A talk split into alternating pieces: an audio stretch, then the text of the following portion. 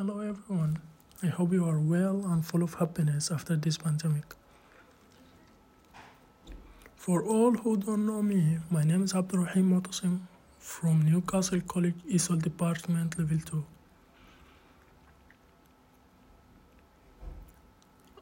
I am so excited because this is my first podcast. Today's podcast is going to be talking about life. I've chosen this subject because I had several experiences about life. Seven years ago, I was in school in the third grade. It was my last year at school. I was sitting in class and had lots of homework to do, but the class was full of students who were making noise. I was sitting in the back. They moved from my spot and went to my friend to borrow a pencil. While I was talking to my friend, the teacher had arrived with a whip. So all the students sat in their seats except me because I was away from mine. He saw me standing and asked, Why were you making all this noise? I answered, It wasn't me. He asked again, why are you here then? Is it your spot? I said, No. I just wanted to borrow a pencil from my friend. He said to me, You are lying. So he started hitting me. He beat me twice. Both of them were on my back. I really couldn't stand them, so I punched him in the mouth and take the whip of him.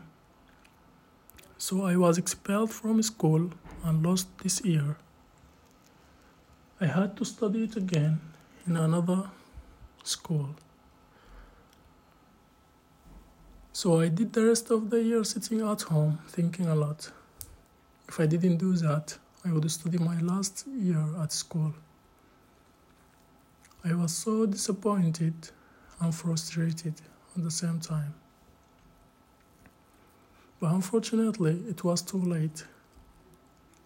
I was hearing a lot of hurtful words from my dad about doing that.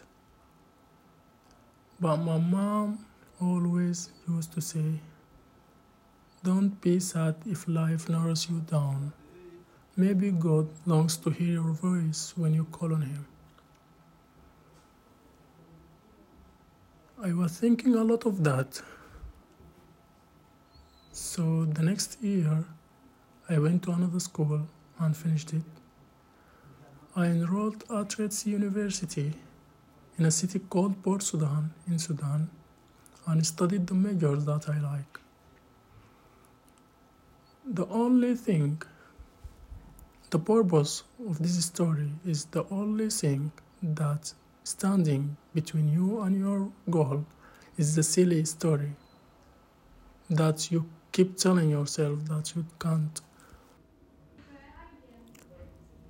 Thank you for listening to my podcast.